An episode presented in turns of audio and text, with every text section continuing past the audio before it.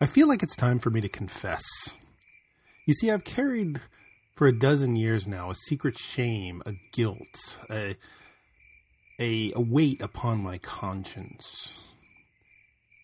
I feel like it's time to come clean, to to exercise the demon, to to admit to my my mistake, to take to take the opportunity to seek penance or perhaps at least forgiveness from the world at large and to cleanse myself to to release from myself the guilt and shame that I feel for the crime that I've committed. You see, once upon a time, I sculpted some fantasy football Valkyries. Yeah, yeah, they um back in the old days, back when I was doing figs, I did uh one of the one of the earliest uh sets that I did, the I believe it was the third release that Figs ever had, was a series of very scantily clad Norse women, and they sold really well. But then, wasn't that the point? And that, you know, while I do feel a certain guilt over having worked in the the cheesecake genre, while I do feel that it is hard to to maintain any feminist credibility while sculpting a set of women in chainmail thongs and winged helmets for a fantasy football game. The guilt that I speak of, greater than that guilt, greater than the guilt of objectification, is the guilt of cynicism. Because I didn't really want to sculpt cheesecake Norse women. Nor did I want to sculpt cheesecake dark elves not too long thereafter when I did the the Black Widow line. What I did want to do was sell miniatures. So I took advantage of the predictably base character of the audience to which I was marketing my products. You know, I didn't make those figures out of a love of the work. I didn't make them because they were the miniatures I wanted to play with, which was always what I maintained about the Figs lines. You know, those were the those were the fantasy football miniatures that I wanted, or at least most of them were. All of them except for those two. Now, in the end, my cynicism was in some ways rewarded. There was not, at least while I was selling the line, I'd have to check with Impact to see if anything has changed, but back in the day, there was never a set of figures that sold better than the Valkyries. I will say that the Black Widows did not sell wildly well, but well enough, and certainly better than the sets that were truly works of my own passion. Figures like the Gnolls. Instead, it was those that I had made simply because I looked out at the community around me I looked at the kinds of miniatures that sold well in other lines. And I I crushed my own moral compass and ignored my own artistic yearnings and sculpted a set of miniatures simply to make some money. Now, on the one hand, well, that's capitalism, isn't it? Isn't that the point? If you're going to if you're going to have a business, and I guess you could technically say that Figs was a business in as much as something that only ever made enough money to replace a broken computer was a business, but I never wanted it to be a business. I wanted I wanted some miniatures that weren't in the market.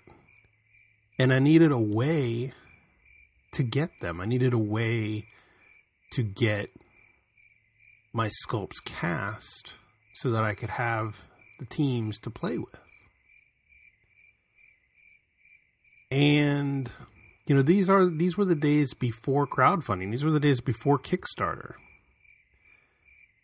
And so the option was to to sell enough teams to refund the expense that went into making them.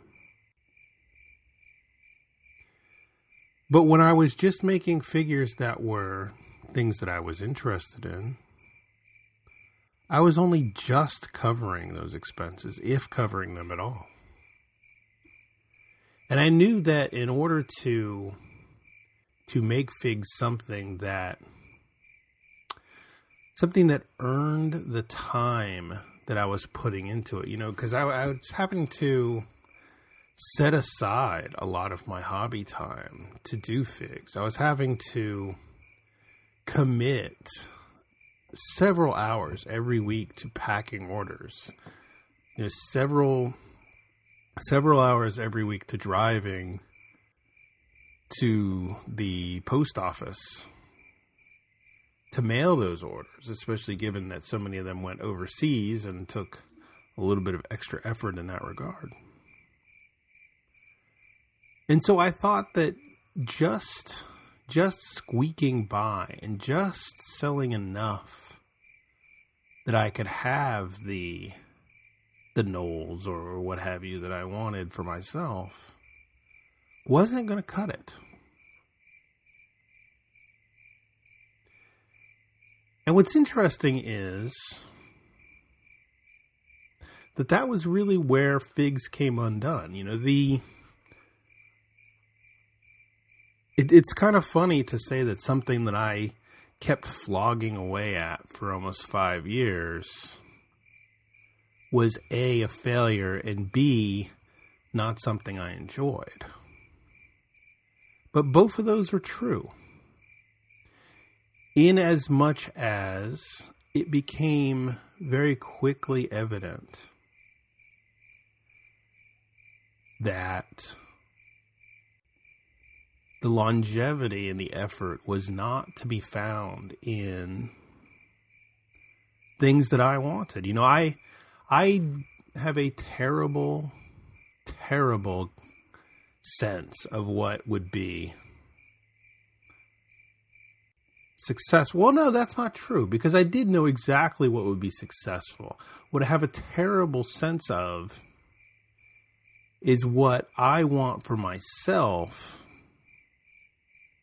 because apparently it is too unique to be successful by any measure. But in switching over to something profitable, the whole effort lost its fun. And not only not only the process of sculpting those specific figures, but even then, any figure after that. Because when I when I took a turn to sculpt a team that I was interested in,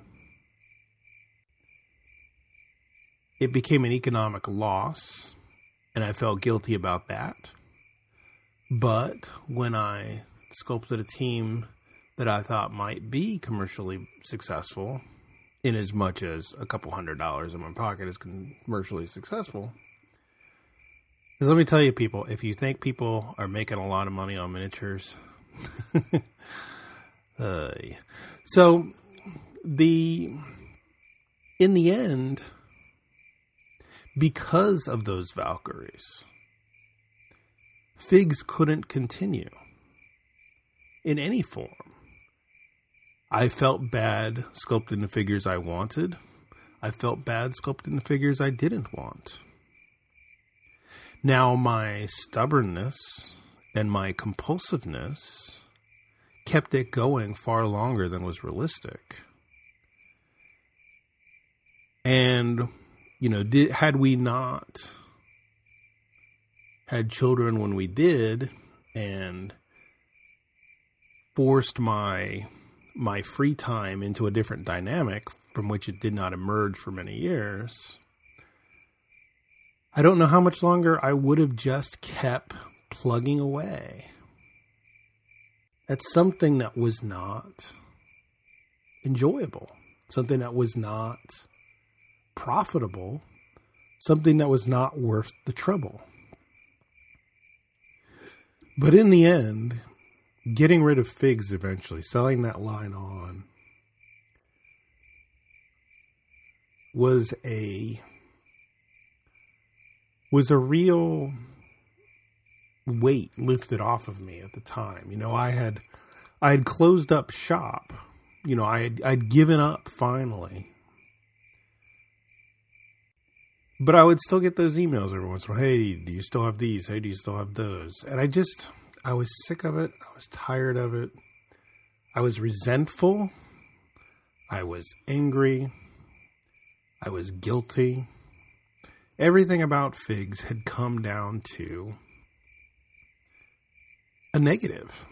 So when when Tom over at Impact contacted me out of the blue and said, "Hey, do you want to sell those figures?" I couldn't get rid of them fast enough. You know, I don't I don't I don't think that I don't think that there was any price too low at that point for me to get rid of those figures. And you know, honestly, I've sculpted almost nothing since. And I'm okay with that. You know, I wasn't. I was never the best sculptor in the, the marketplace to begin with. And I always regretted having to trade my time for painting figures and playing games for the the sort of commercial opportunity of sculpting. So the combination of freeing myself of figs combined with the the couple of years that having very young children to take care of provided me all really reset my entire hobby compass a few years ago. To the point that I no longer even consider the possibility of sculpting a figure. I mean, my eyes have gone anyway. I I, I proved that I couldn't do that anymore when I when I did a few conversions for for impact not long ago. But it's just interesting how you you think that just because you can do something and that something might provide you with either notoriety or validation or financial reward that you need to do it. And in the end, that's not always necessarily the case. You know, just because I could sculpt miniatures doesn't mean that there was after the after the first few uh, first few sets of figures that I did professionally or semi-professionally, I suppose. After the rush of those sort of wore off and it settled into the obligation of figs, it became less of a gift and more of a burden. And in the end, Now you're left with the question it, just because you can do something, especially something that is unusual, and especially something that is potentially lucrative, and you know, especially in the society that we are in, where your worth is measured in your net worth is it okay to just walk away from that? Is it okay to say, no, I don't want to do that? Is it okay to just go paint miniatures, to make no money, to lose the opportunity cost of your time in exchange for an increase in your personal happiness and in exchange for contentment, in exchange for just feeling better? about yourself and your hobby and the way that you spend a couple hours every night. So, in the end, I felt guilty for being cynical. I felt guilty for objectifying women. But I also felt guilty for being untrue to myself for lashing myself to a wheel instead of in just enjoying my life.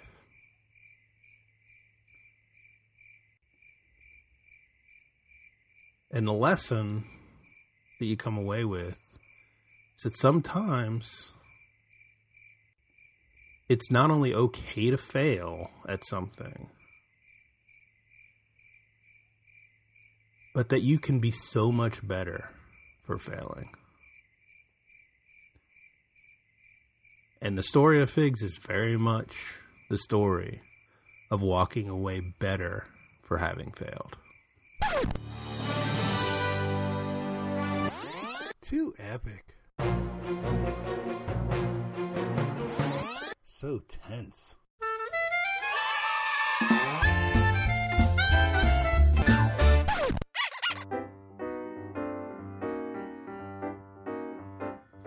Indeed, and welcome to episode three of the Lead Mountain Radio Hour. Your your view inside of the things that the things that I think about when I think about tabletop games. I'm your host Phil. This is my show. And these are the, the things that I have brought to the mountain this week. Now the mountain doesn't need to get any bigger, of course, which is why it's a good thing that the things I bring will all be resolved by the end of the night. I have managed to, since we last spoke, only acquire a single blister of a single blister of Saga Cavalry to add to the to add to the the ever growing mountain. And I cannot say that we have that we have worked our way through more than has come in in that regard. So the mountain report for this week is still growing. But I am I'm still enjoying painting those Robotech figures. You know, at this at this point in the game, it's not really important whether or not I even play a game with them. It is it is a a contact that I'm making with childhood and at my my advanced age you appreciate any opportunity to to connect with and reacquaint yourself with the, the notion of youth in any form. And on the and on the Robotech front, I will say that I have finally received the shipping confirmation of my my own order. You'll recall if you uh, if you are a listener to Game Punting that I I have not been painting what are technically my own Robotech figures. I was able to work out a, a bit of a trade of uh, some some figures sent in the elusive early shipments for like kind back when those of us who made the who made the the mistake of giving Palladium a large sum of money would eventually receive our own orders. I cannot say that the decision that they made to to pack and ship orders in the order of the size and simplicity of those orders has done anything to improve the ever flagging morale among those of us who committed quite a bit of mind, body, soul, and wallet to to helping them do so well in that campaign. But all these many many months later, I am expecting to uh, to see that box on my doorstep in the next couple of days, and it's it will it will be nice to tear it open. It will be nice to to see the the fruits of that campaign finally in my hands, or at least about half of them. We still have a a wave two, which has not even been realized in its most basic form from the appearances of the communications, however fleeting and occasional we have received regarding the issue. But I am still holding out hope that in the long run, I will be able to to add an immense pile of plastic Robotech figures to the to the ever growing mountain, and that I will have no need to ever concern myself with whether or not I will see any specific Robotech figure in my lifetime because I will have them all in spades. So that is the the burden which we have brought this week. Our continuing cynicism regarding what was at one point the most exciting crowdfunding campaign in the history of exciting crowdfunding campaigns. So, joining the conversation this week, we actually have a an email which has come in, which, though not necessarily directly related to anything we talked about in specificity, or even related to tabletop gaming, still bears some some worth in in discussing. As a friend of the show, Eric has uh, has sent in a a question regarding podcast players which can sync across devices. Now, I have for the many, many years that I have done podcast listening, uh, always just used the tools provided in iOS, and that goes all the way back to the the arcane days of an iPod Touch with the the twice weekly manual updates in iTunes on the Mac combined with a, a manual sync uh, through to the comparatively luxurious experience of having automatic downloads and subscriptions in the podcast app of today.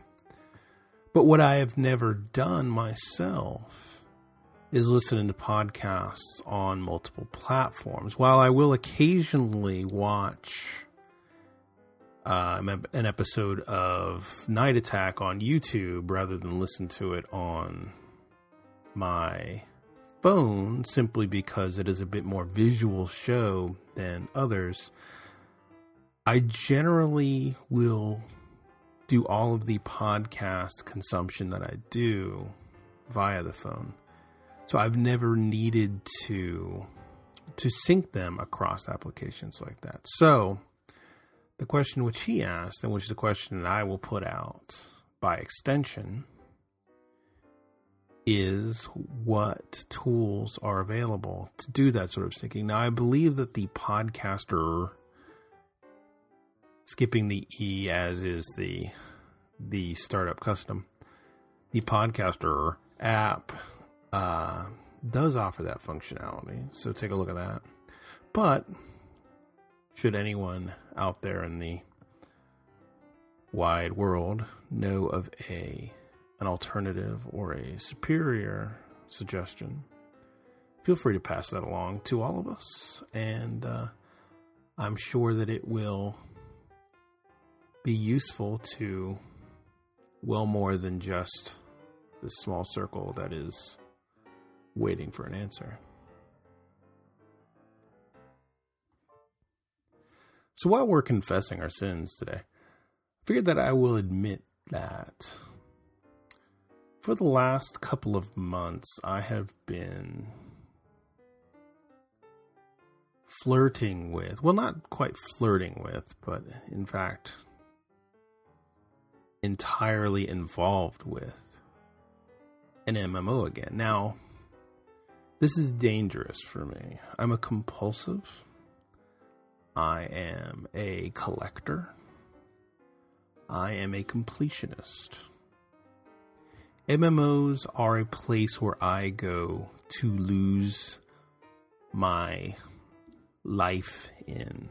You know, I spent five years tied to the mast of World of Warcraft. I, you know, I nearly wound up not getting married because of EverQuest back in the day. I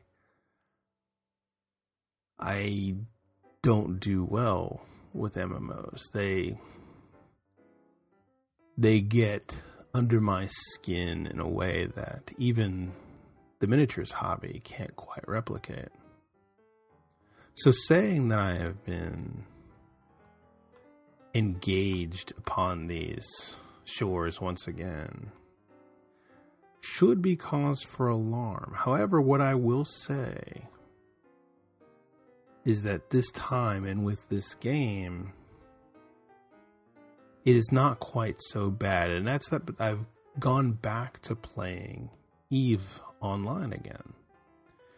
Now, the reason Eve Online fails to trigger the the dark side of my personality is because it's ultimately a terrible game. It is a game populated by horrible people who do horrible things to each other. It's a game with no substantial or compelling solo content. It's a game with very little intellectual or physical challenge, it's not a good game. But it's a game with pretty pictures and things that I can obsess with, which I cannot necessarily hasten through mindless grinding. So, it is in a weird sort of way an MMO that I can that I can play without without too much risk. A little bit of risk, but not too much risk. But playing games like this always sort of begs a question for me, and it's a question that I have been especially focused on lately, and that is the value or the potential value that online games present above physical games for the collector.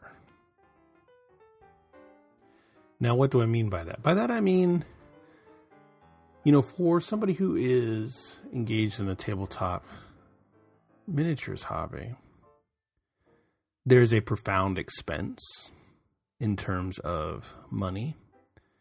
There is an enormous investment in time.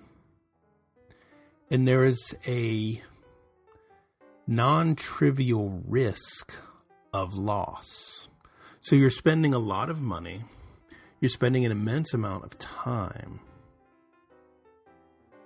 and you're you're investing all of that into items which could be lost or stolen or destroyed in a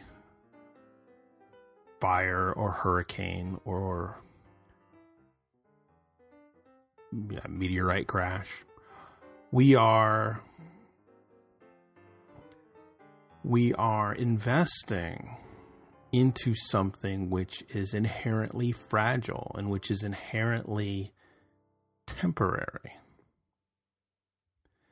Now, on the other hand, when you are collecting things in the virtual world,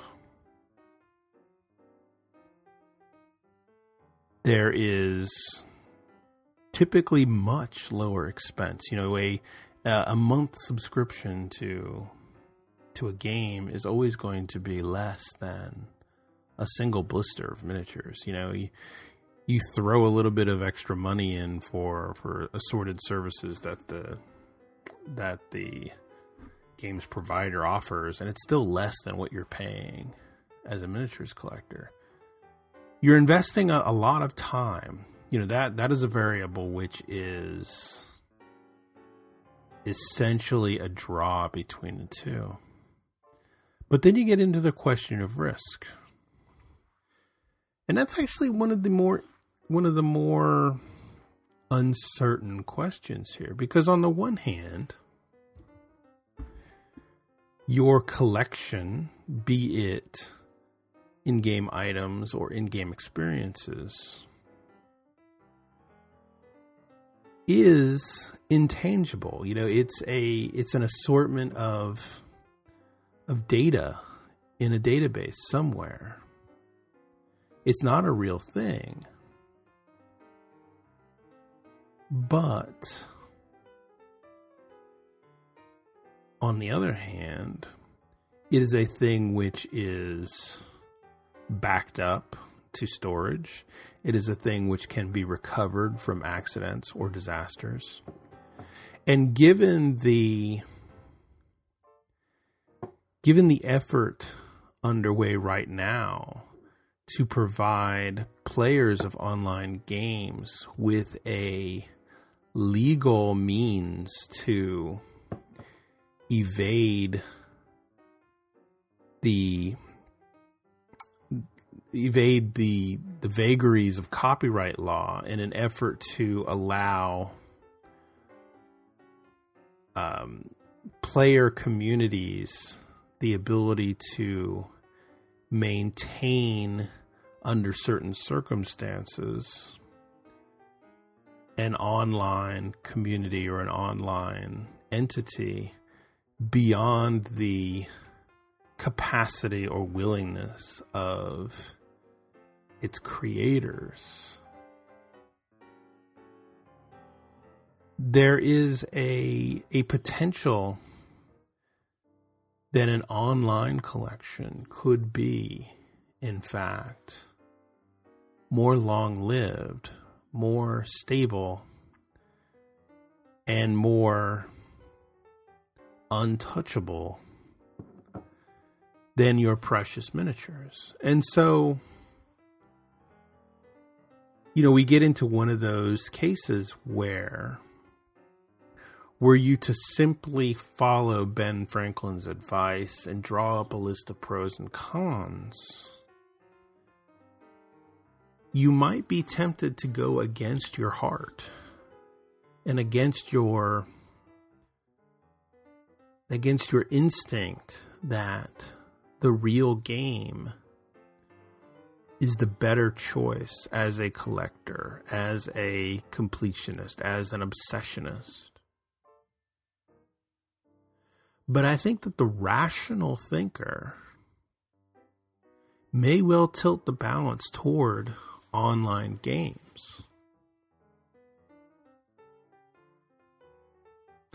To which I say nothing we do here on the Lead Mountain has ever been a rational decision.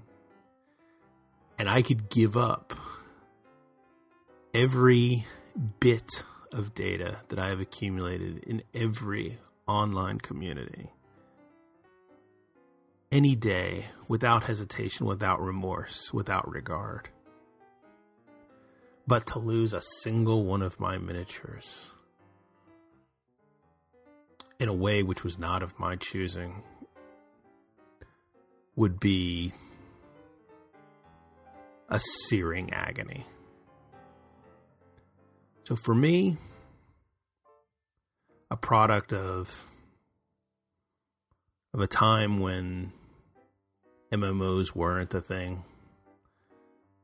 maybe it's not even a generational question. You know, maybe it's just a question of temperament. You know, I'm sure that there are plenty of 40 year old guys who would go with the other choice. But this 40 year old guy is not one of those. So give me my fragile, my flammable, my crushable metal toys you can keep your ones and your zeros and your achievements. I'm good over here. All right, I think that about does it for for this trip to the Lead Mountain. If you uh, if you have any thoughts about anything that I did or did not discuss this week, you can always let me know. I can be reached at leadmountainradio at gmail.com or at LMRH Podcast on Twitter. Your your comments, your insights, your suggestions, your lamentations, your harsh consternations. They're all welcome and encouraged. Send them along. I'd love to hear it. Till next time. The mountain is high. Send brushes.